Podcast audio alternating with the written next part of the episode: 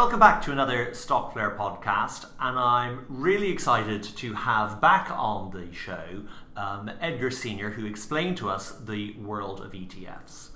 And welcome back, Edgar. Thank you very much, Shane. Great to be back. And on on that last podcast we did together, we were talking about ETFs and robo advisors and, and, and how that industry has become an exciting, really great place for investors to get high quality, low cost, really liquid, sensible products. But you mentioned something that was really, really intriguing a thing called smart beta. And it's not something that I think many people have ever really heard about. And afterwards, you tell me you're writing a book about this. So I'd love for you to uh, tell us why you're writing a book about this new world of smart beta and also explain to us what actually it is. Uh, I would love to. Uh, well, Smart Beta is both very new and very old simultaneously, which sounds impossible, but Yeah. I'll, I'll explain how that's possible. Um, and, and interestingly, the single most looked up term on Investopedia in 2015 was Smart Beta. So this is starting to become a buzzword, and even mainstream publications like the Financial Times or The Economist are starting to write articles about Smart Okay. Beta now. So it has gone in just the last three or four years, really, it has jumped from being a, a quite esoteric niche product into something that more and more people are talking about. And I think anybody who looks at passive investing or using indices like the S&P or the FTSE are probably aware that smart beta is out there and they're hearing more about it. Uh, the reason I'm writing a book about it, uh, in my last job, I was the head of product development for an ETF issuer in Europe called Source. Yeah. And they're Europe's largest independent uh, ETF issuer with about $20 billion of assets. And the 10 or 12 products that I launched while I was there were very much um, focused on this smart beta world. Okay. So it's something. So you're one of the pioneers of smart beta in Europe. I- I'm not sure I can claim to be a pioneer, but uh, certainly Source is at the forefront of working with all of the developers of Smart Beta. Uh, and so we saw a lot of what's happening. Uh, I believe, really believe hugely in the value of these products, but there's also a huge amount of confusion. So that's the reason for writing a book. Is there is there no good book out there today on this product? Because there's a lot of people who love writing finance books. So we'll talk in a second about the origins of smart beta, and they actually come out of academic literature and studies going back about 40 or 50 years. And one thing that I, I wanted to kind of comment is that there are, of course, books out there, but they're very academic. Okay. So if you're a kind of a quanti academic person, there certainly is a lot for you to read. In fact, I have downloaded 450 academic research documents that I'm God. pouring through at the moment. So there's a- an incredible amount of material out there. But what there is not is a practical guide to how to use smart beta inside your portfolio to achieve your investment objectives. Okay. And that's the angle that I'm trying to pursue. The layman's guide to smart beta, what it is, how to use it. Practical orientation. Okay, okay. Well, hopefully you can give us a, a, a teaser of what this is. Absolutely. So let's start at the beginning. Smart beta, what is it? What is it? So, uh, before defining it, unfortunately, Okay. we actually need to agree on what to call it because Okay. one of the challenges, and in fact, this is one of the reasons I think holding back investors, is that it is called approximately 15 different names. Okay, so, there's no cat. There's, there- this is a catch-all of 15 different things. There's a real mess out there. So um, you may hear it called um, alternative beta. You may hear it called strategic beta. You may hear it called enhanced beta. you may hear it called beta plus. Oh no. Um, but actually, what's happened over the last 18 months, Smart Beta has won the war. Okay. And I wrote an article just last week, and it was the lead article on ETF.com, which is probably the, the, the best source of True. information on ETFs. And it was entitled Smart Beta Has Won the War. Okay. Um, and uh, what really happened was iShares, who's by far the largest ETF provider in the world, they finally stopped calling it strategic beta about a year ago. Okay. And so there are still a few holdouts, but really, smart beta is now the phrase. So for it's in their interest to call it the same thing. uh, well, you know, I think people like to differentiate themselves, and, and I think people like to be a little bit purist, and they say that the word smart has got no place in defining a financial product. And I would agree, by the way. So, although I think we should stop arguing and we should just call it smart beta, that doesn't mean I like the phrase. And in fact, both the word smart suggests that anything else is dumb, which is wrong. The S&P 500 is not dumb. It's a great product. Yeah. Um, and the word beta is, is a tiny bit misleading because a lot of smart beta products are attempting to outperform the market. They're not, they're not beta. and that's what not the market. And we refer to that traditionally as alpha. So Yeah. if it's got a bit of alpha and a bit of beta, why are we calling it smart beta? So I think the name is not a great name, but the market has adopted it. It's the consensus. Let's stop arguing and instead let's talk about what it means. And so Okay. and that was the question you asked. So let's try and define it. And again, the problem is that there's a lot of different definitions out there. And if you go and look on the websites of 10 ETF issuers or 10 index providers, you will find very, very different definitions. And the problem is that each of them is a little bit self serving in the way they define it. They tend to define it in a way that suits the product they happen to have. So, as an example, some people tend to be unhelpfully precise. We're going to talk in a minute about Research Affiliates, a very interesting uh, investing and research company based in California, and they can certainly lay claim to being one of the founding fathers Okay. of Smart Beta. And this they, is Rob Arnott's business. Rob Arnott, and they have products dating back to 2005, so they've got more than a 10-year track record, Wow. which is so it definitely makes them one of the pioneers. Uh, but they define smart beta uh, that it has to be very high capacity, it has to be very high turnover, low tracking error, uh, and it has to have zero relation to the price of the stock. In words, the, the weighting of the stock cannot take the price of the stock into account. Now, conveniently, that's exactly what their products do. But in fact, there's a very wide range of other products out there that are perfectly good, very useful products that definitely are considered smart beta that don't meet their requirements. Similarly, there's some funds out there, some issuers who are very focused on factors. Now, we're going to talk about factors, otherwise known as risk premia, in a minute. Um, and so, if a company has got five factor products and that's all they have, then they're going to define smart beta as meaning the same thing as factor investing. Okay. But and, and it's true that factors are a huge part of what smart beta are, but they are not synonymous. And, and so just I just you know advise readers to be wary. You will hear differing definitions of smart beta. Most of the time, just be aware it's a self-serving definition that suits the products that guy happens to be selling you that day. So I'd step back and and, and here's here's a much similar definition. Okay. Start with a broad index like the S&P or the FTSE Okay. and then modify either the screening of the stocks Okay. and or the weighting of the stocks Yeah. in order to achieve a specific investment objective. Okay. Boom, that's smart beta. So, so on your pre- on our previous podcast, when you mentioned smart beta, you gave the example of taking the S and P 500 and saying, "I only want high dividend yielding stocks." So it's where you're screening this and you're saying, "I want to take all of the supercharged dividend income out of the S and P," and that's a, a sort of a, a very basic way that somebody takes an index, an ETF, and they funnel it into a smart beta style strategy. Absolutely right. And, and, and dividend focused uh, ETFs, I should say, are by far the largest part of the smart beta world. Oh, they are. Let's Okay. talk about numbers actually. So, smart beta, and again, because we have different definitions, different providers will give you very different estimates. But Morningstar, although they refuse to call it smart beta, for them it's strategic beta, but they have done definitely the best work, the best studies here. And they estimate there's approximately $500 billion of smart beta ETFs across approximately 800 different ETFs, and that's just inside ETFs. Now, if I look at somebody like Research Affiliates, Research Affiliates claims to have $110 billion of assets indexed to their smart beta strategies, Okay. only about 10 or 15 of which is in ETFs.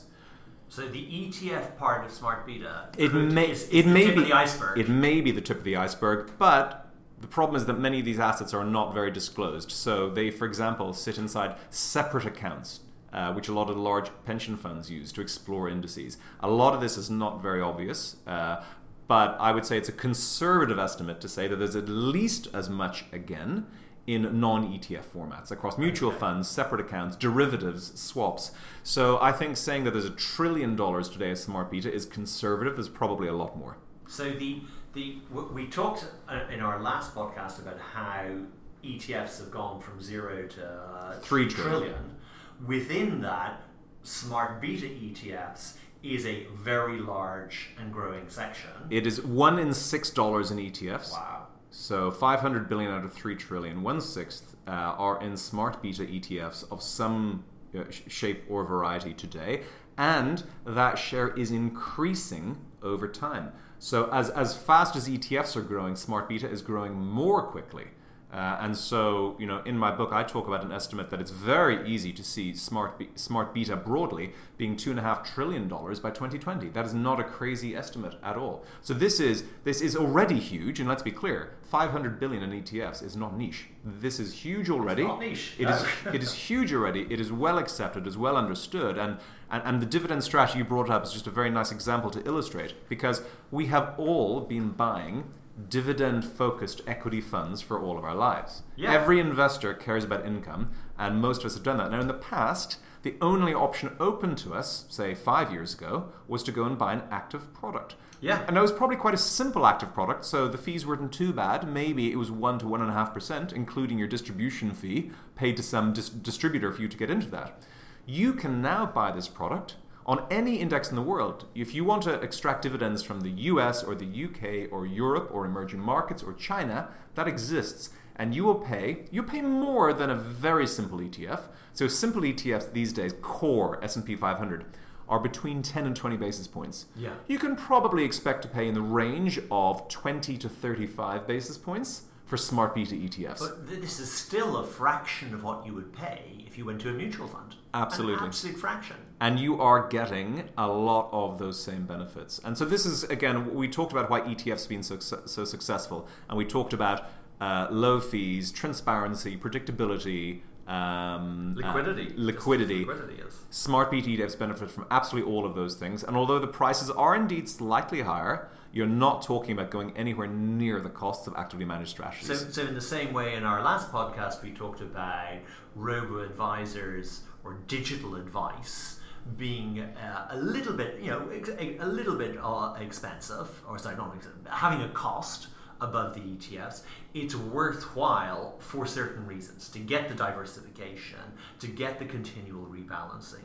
So there's a reason to have smart beta funds and ETFs in your portfolio. It's to get that incremental uh, you know, you're paying a little bit more for a slightly better product potentially. Well, the word instead of the word better, let's just say better suited to your You. investment objectives. Yeah, If if you that's your if you at the moment want to extract income from the equity markets, what are your options? One, you can go and do a lot of research on an amazing website like Stockflare, and you can and you can go and buy a lot of high dividend stocks. But Yeah. that takes research and it Yeah. takes monitoring and it takes management. And by the way, the trading costs might be quite expensive as well. That remember that's not free because you're buying a lot of individual stocks, and may, and if you're buying small lots, then the, the price is potentially even more expensive, Yeah. you know, as a percentage of, of what you pay.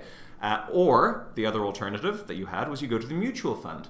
So, um, you know, Neil Woodford, for example, uh, you know, he's very focused on extracting income from equities. Yeah. And so this is a new thing that sits in between, and, and that's why I think it's, it's it's reasonable to say it sits somewhere in between, you know, passive and, and active. I find that a little bit of a confusing definition, though, because I want to be clear: there is no element of active management inside Smart Beta. There is no human being at any point who intervenes and says, "Buy that stock, sell that stock." So it's hundred percent rules based. And to me, passive and rules based mean more or less the same thing. So I, I- think we need to be a little bit careful about throwing around words like active. It's almost passive strategies. They are. because it's driven, but but it's it's not it's not following the S and P. A, a human has written an algorithm and rules and said this is the rules. The computer must follow them. Correct. And you are also making an active decision that when you buy that, you are tilting towards high income stocks or you are tilting towards high, uh, low volatility stocks. So again, there's a level of activity, or the word active is relevant. You know, you are making an active, Active decision, decision. to tilt away from the market cap. And Yeah. so for people Yeah. who believe in this efficient market hypothesis, they say, hey, you're making a very active decision there, my friend. Yeah. And that's completely true, but the same thing is true when you buy or sell a stock. True, true. Okay, within this, you mentioned earlier another uh, um, a confusion that appears in this, which is what is referred to as factors or factor investing. So, can you give us a little bit of insight as to is this actually a confusion? Is this a conflicting uh, concept, or is it just uh, a subsegment of the world of smart beta? That's right. So many people use the phrase factor investing as synonymous with smart beta. Yeah. And they have a huge amount in common, but I, I would very much argue that they are not the same thing. Now, first of all, what is a factor? Yes. It sounds like a simple word, and you realize what on earth does it mean in this context? So, a factor, and I'll define it simply, it is a common characteristic that a, por- a group of securities have in common with each other that explains a meaningful amount of their risk or their returns. Ah, their risk or their returns. Okay. Yeah. So the classic factor examples are value, Yeah. quality, Yeah. size, Yeah. momentum, Yeah. low, paying. low volatility, yield Yeah. is one of them. Absolutely. So these are what people call factors. And um, so factor analysis goes stretches back in academia uh, to the 1950s and 60s. And in fact, the capital asset pricing model, which is the kind of the heart of modern financial theory, um, that was the first factor model in a way. But they argue there's one factor. That factor is market risk, beta. You have to understand every stock in terms of its beta the additional risks are diversifiable away, so you don't get compensated for them. You only get compensated for the risk of the stock, the systematic risk, the beta. So, do you have a low beta stock or a high beta stock? Does it move more or less than the market moves? That was a one factor model. And then the research started continuing, and they found, unfortunately, this wonderful theory that so much is based on turned out to be empirically incorrect. Oh no. It was completely not helpful. It turned out that when they measured uh, through extensive studies, that CAPM was not correct. That, that beta did not tell you the returns you were going to get on stocks and portfolios and markets. It was very backward looking. And so that, well, it was worse. It just didn't work at all. Yeah. So it was a theory that turned out not to be very accurate. It's very, very useful as a theoretical underpinning and, and, and as a construct. It's a very useful concept, and it's still taught in every business school and every finance course. Yeah. But it is not accurate. So they started to say, hang on, there's other things that explain the risk and return of stocks. And that's what factors are. And so uh, we then we move on from CAPM in the I think early 60s, and all of a sudden by the early 90s, and remember as well, technology and data are increasing Yes. hugely. So you can crunch numbers and you can analyze things that you couldn't do back in the 60s. Um, and there's a very famous development uh, by two professors called Fama and French. And so it's called the Fama French three factor model. They took the original one, which is market risk or beta, and they said there's two other things that also explain the returns of stocks. And they are, on the one hand, value, and on the other hand, they are size. Let me put those into normal English for you.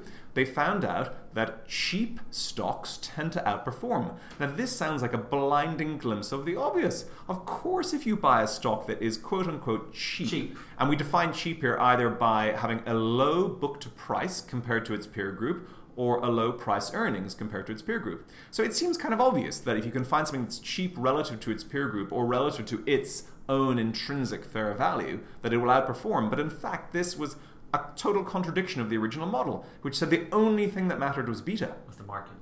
Yeah. And it turns out it's not. Value explains returns. And so what that means is that if you can tilt your portfolio towards value, you will potentially outperform the broad market.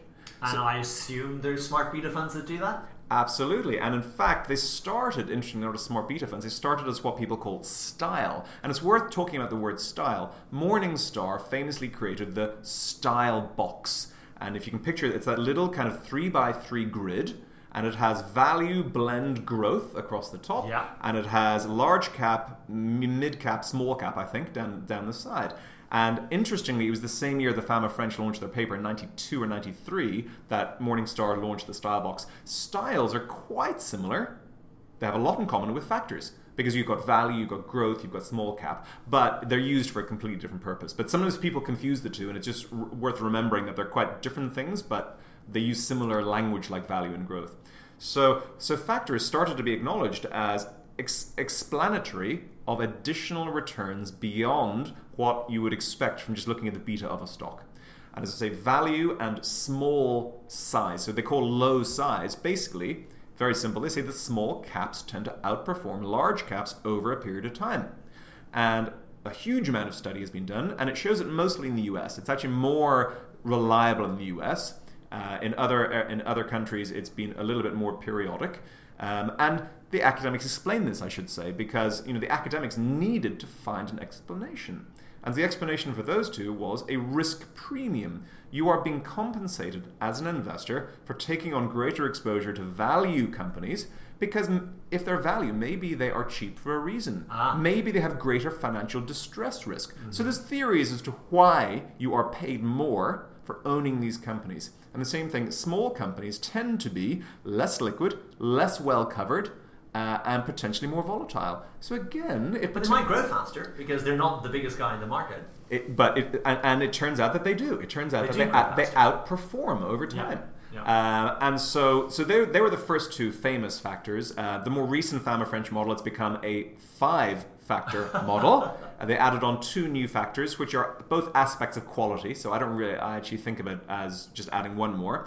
Uh, and then AQR, Cliff Asness came out with a wonderful paper called Ours Goes to Six, and he's added in momentum as well. Now, momentum is interesting. So the momentum again, it's a word we use, but let's think about what it means in the context of investing. It simply means that a stock that went up over the last period is more likely to go up today than a stock which has gone down over the last period.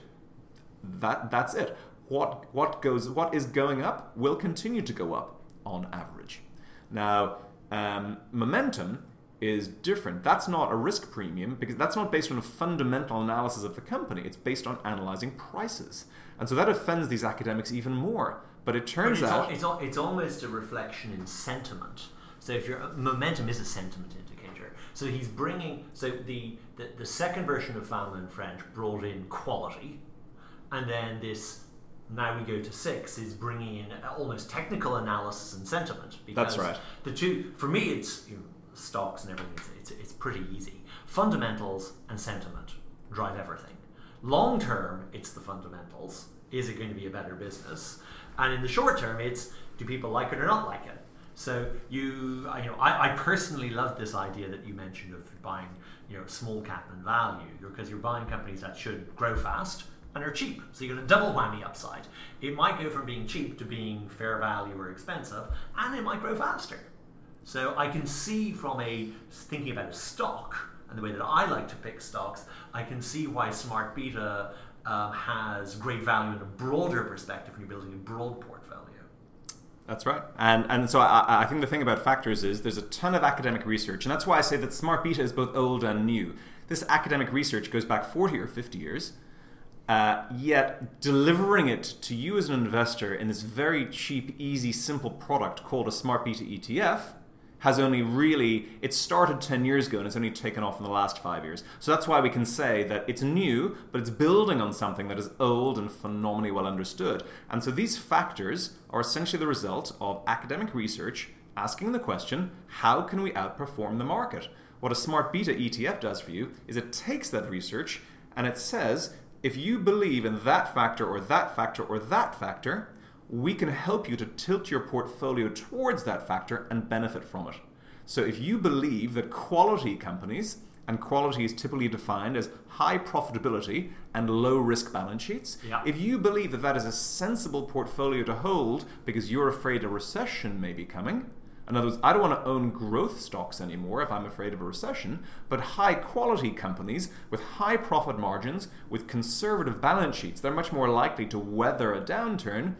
You can buy an ETF and tilt towards that. So at the moment, if 50% of your portfolio is in the S&P 500 and you decide you want to tilt towards the quality companies in the S&P 500, you go and you sell 25% of that portfolio and you simply switch straight into the quality filtered S&P 500 and you've maintained your exposure to equities, you've maintained Yeah. your exposure Yeah. to the American market. Yeah. Potentially you can do this on an industry neutral basis that exists as well. But you have just, you know, essentially replaced half of your portfolio with quality companies in a single click. Wow. And that's what Smart Beta does for you. It allows you to take advantage of all this academic research, tilt your portfolio, uh, take advantage of these factors that have produced outperformance. That's one objective. And the second is to implement a view such as market timing in a way more precise way than you could have. And so I often describe Smart Beta, it's, it's about creating a much broader set of much more precise tools for you to shape your portfolio. Okay, okay. So it's a really good way to, to shape the portfolio based on your view and the way that you want to. Uh, you know, you're, you're, you're, you're, you're, you're juicing your portfolio. You're not going to just go for a simple S and P 500. You're being much more specific. Well, what you're trying to get. And when you use the word juicing, juicing obviously is referring much more to returns. And there's no doubt but that outperformance is one of the key objectives people seek from Smart Beta, but it is not the only one. And in fact, reduction in risk and increase in diversification are at least as important, I would True, say. true. Uh, not losing money. It might, it might help you reduce the risk of losing money. So you might actually get exactly the same return, but we at a much lower risk. And the example of that is year to date, one of the most successful types of smart beta in terms of raising money from investors. So, investors voting with their feet, they've been putting money into what are called low volatility ETFs. And this, again, is a phenomenally simple product. You know, smart beta does not have to be complex. Uh, it takes the S&P 500, it ranks them in terms of their realized volatility over the last 12 months. The volatility, just the standard deviation, how much each stock you know moves around day to day and then you take the 100 that have had the lowest amount of volatility, and that's your new portfolio. Okay. Um, and so, and historically, it has been shown with with with great um, uh, predictive power that the lowest volatility stocks of the last 12 months did turn out to have less risk in the period that follows as well. So that there's predictive power in in looking backwards.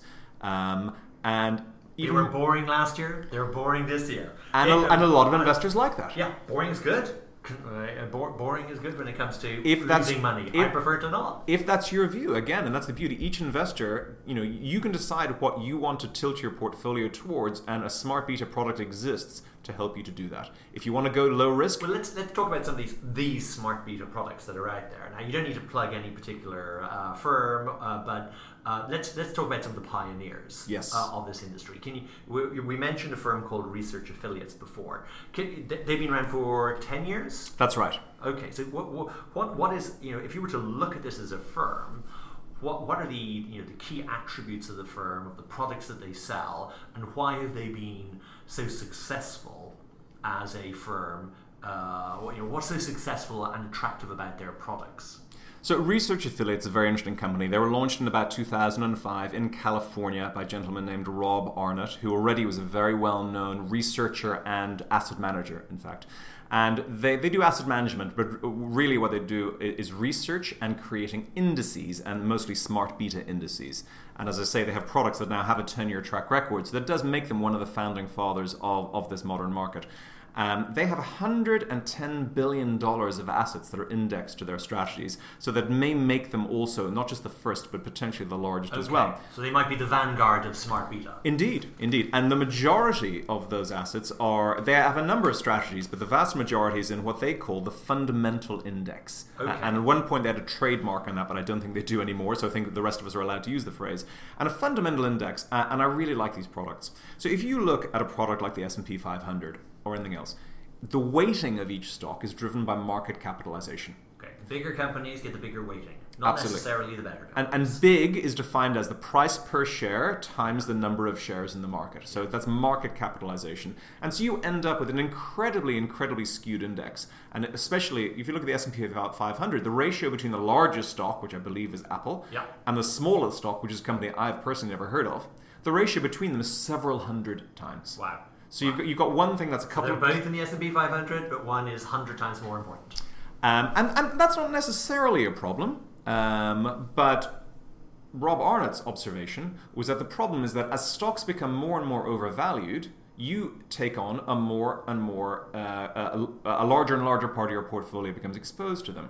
And so hang on, so that sounds a little bit like the opposite of the classic investing advice. The classic investing advice is buy low, sell high. So instead, the, the index is forcing you to buy more of what's gone high. Absolutely. And so let's just look back at, for example, the dot com boom when you know companies with no revenues were being valued on the basis of you know eyeballs and clicks per page and all this kind of stuff.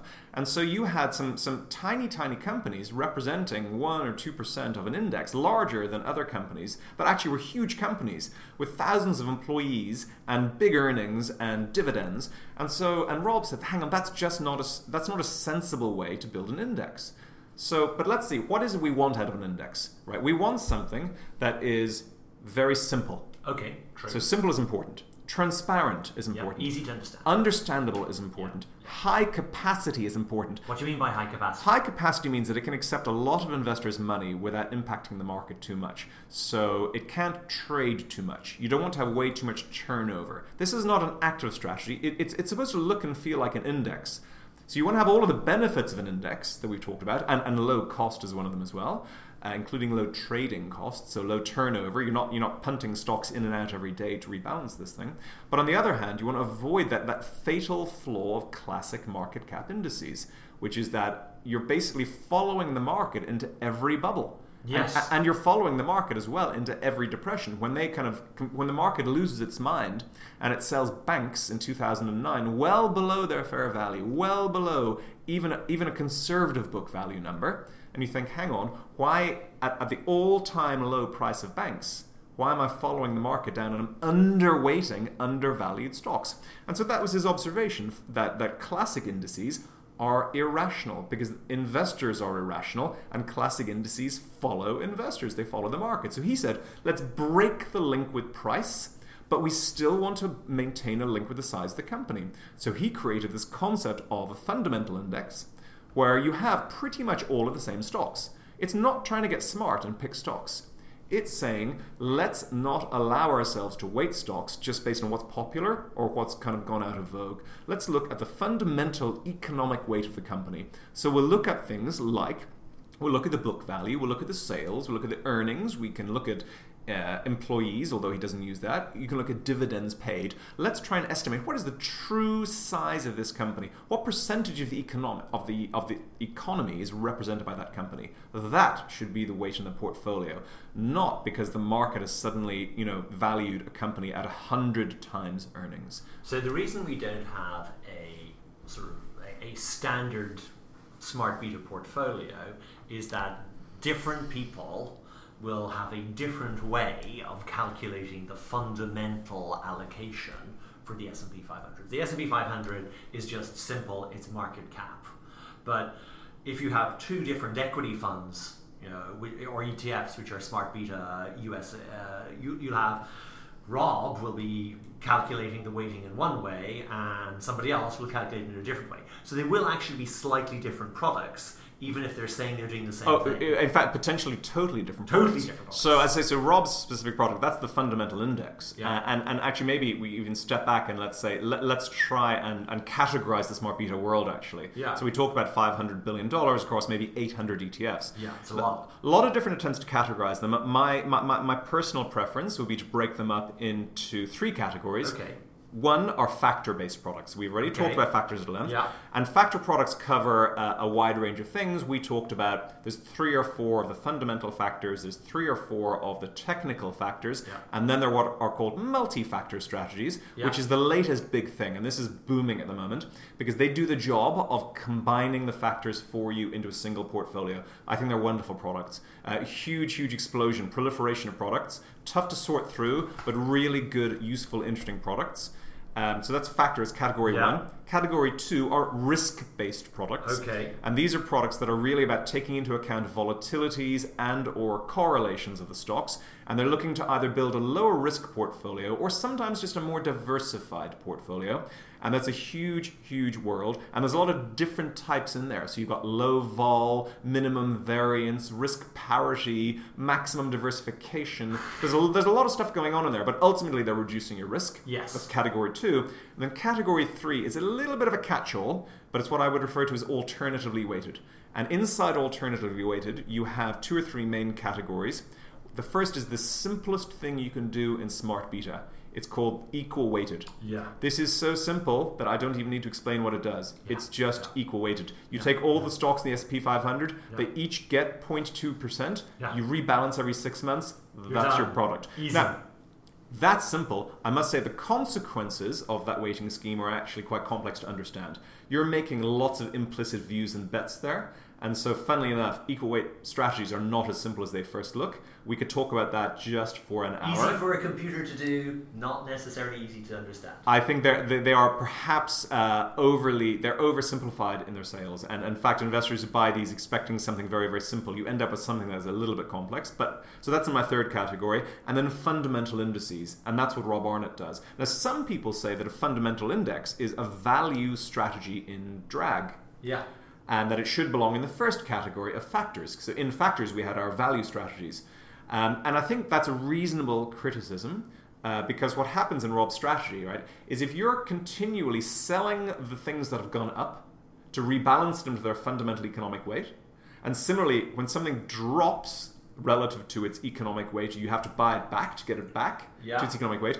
What you're doing is you are creating a value tilt against the rest of the market. Market, yeah. So when a dot com stock suddenly triples in one day, he does not triple his weight because he looks at the underlying revenues. It's not changed. And he said, that company is the same today as it was yesterday. The fact that the market has become insanely bullish on it does not change how much I should hold. But because he did hold that stock, he has to sell to get back to his target weight. So if you're selling things that are overvalued and buying things that are undervalued, then you are going to end up with a value tilt. But that is not the only place that he creates uh, excess returns. And it turns out that even during periods when value had a negative contribution to a portfolio, he was still making positive money for investors. wow. So, while it's accurate that there's a big value element to a strategy, it is not just a value strategy. There's more going on there. And, and I think this comes back to just a very important point. All smart beta products, the most important question to ask as an investor is what are the investment objectives this particular product and even this version of this product, uh, what is it going to help me to achieve? Yeah. What am I trying to achieve? Forget about the name. Forget about uh, you know. It's something is called a low vol product. Something is called uh, an equal weighted product. What is this going to achieve? What? How is it going to behave in different markets? What is it going to do for my portfolio? And does that line up with my views and what I want to achieve? Yeah. Uh, and, and, and, and I feel that there's so much confusion and there's so, so ugly jargon and terminology that people sometimes get confused or they get bogged down in incredibly complicated rules, understanding the difference between risk parity and minimum variance. But you've got to step back and ask, what am I looking to achieve and does this product do that? And this is why we need a layman's book for this uh, area. So I am uh, really looking forward to seeing it when it's in print.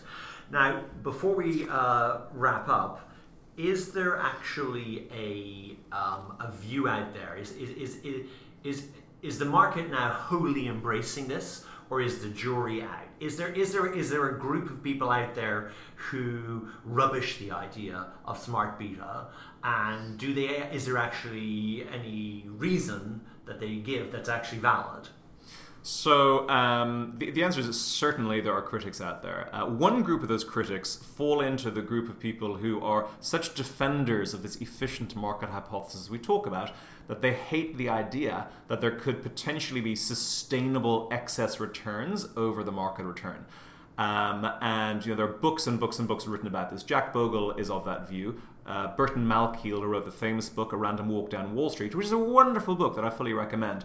He has added a chapter in Smart Beta into the latest edition of his book, which came out just last year. This book is on its 11th edition over Wow. 40 years. Smart Beta now deserves a chapter, and he concludes uh, that there is no statistically significant proof that these things work. But I just want to kind of say that they say that about every single active strategy. These guys would tell you that anyone who ever buys or sells an individual stock is a fool. They would tell you that anyone who ever buys an active mutual fund or a hedge fund is a fool. For them, the only thing you can do is buy the entire global stock market uh, market cap weighted. Anything else is a waste of time and money. So those guys are they have an almost religious view Okay. that you cannot outperform the market. So that's why I, I I hate to say I wouldn't take their criticisms way too seriously. I They think may that be just being too purist. they're very, very purist. They don't like anything that contradicts this idea of a perfectly efficient market. Whereas we've all seen what happened in you know the dot com boom. in any crisis, Well, in- any boom, and any bust. In There bubbles, is- bubbles, yeah. manias, crisis, depressions, we see the markets are clearly not efficient. When the exact same company goes up or down by 50% in a week, it's very obvious that the price either last week or this week is wrong. Yes. So the concept of noisy prices is now really replacing the concept of efficient markets. Now, noisy, what that means is that there is a fair value but the, the, uh, uh, for the company, but that the stock will go up and down, almost like a pendulum swinging around. It's noisy. At some points, it might be perfectly accurate, but most of the time, it'll be a little bit too high or a little bit too low. And, and Smart Beta tries to reflect that. Now, there's a second layer of criticism, which I think is more valid, right? And this says that investors are probably being hoodwinked into uh, over oversimplifying how easy it is to outperform using smart beta and i think this is a very fair criticism so when you actually look at the academic results um, although it's very very powerful that buying cheap companies value it has really sus- very very reliably produced excess returns but that does not mean month in month out it does not mean year in year out and in fact value has been a negative contributor to performance for the last nine years. My. If you had if you had tilted towards value in your portfolio after the crisis, you would have underperformed. You wouldn't have lost money, but you would have underperformed the vanilla S&P 500.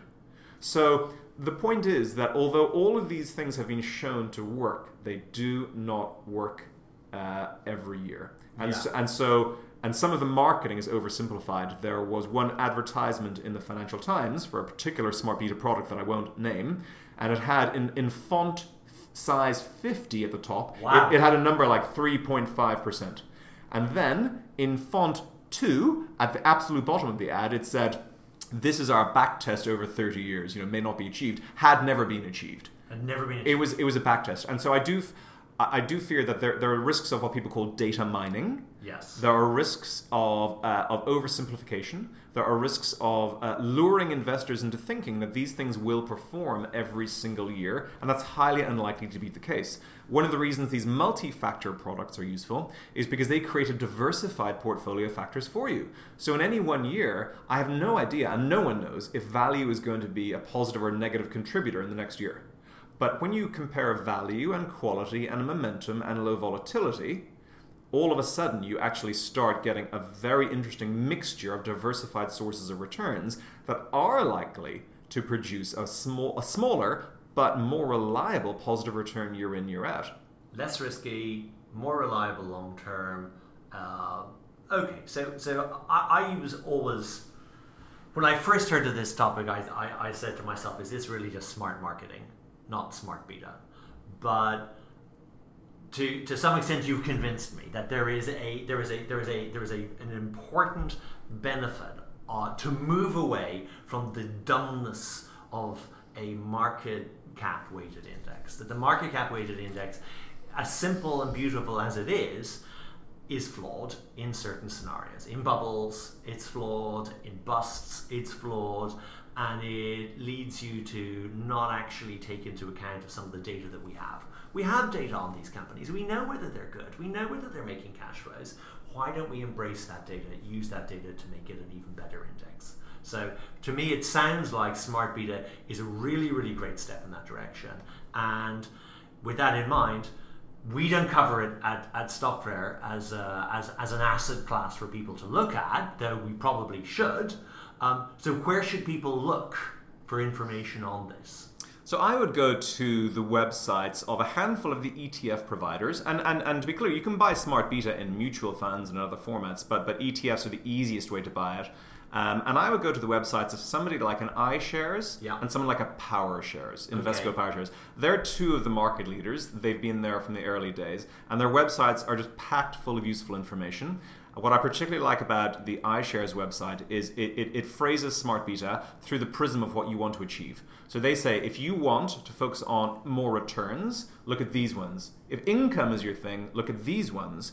Uh, if if risk is your thing, look at our low volatility products. And so they help you to think about what do you want to achieve from Smart Beta, and then they point you to the products, and then they also give you some really nice research.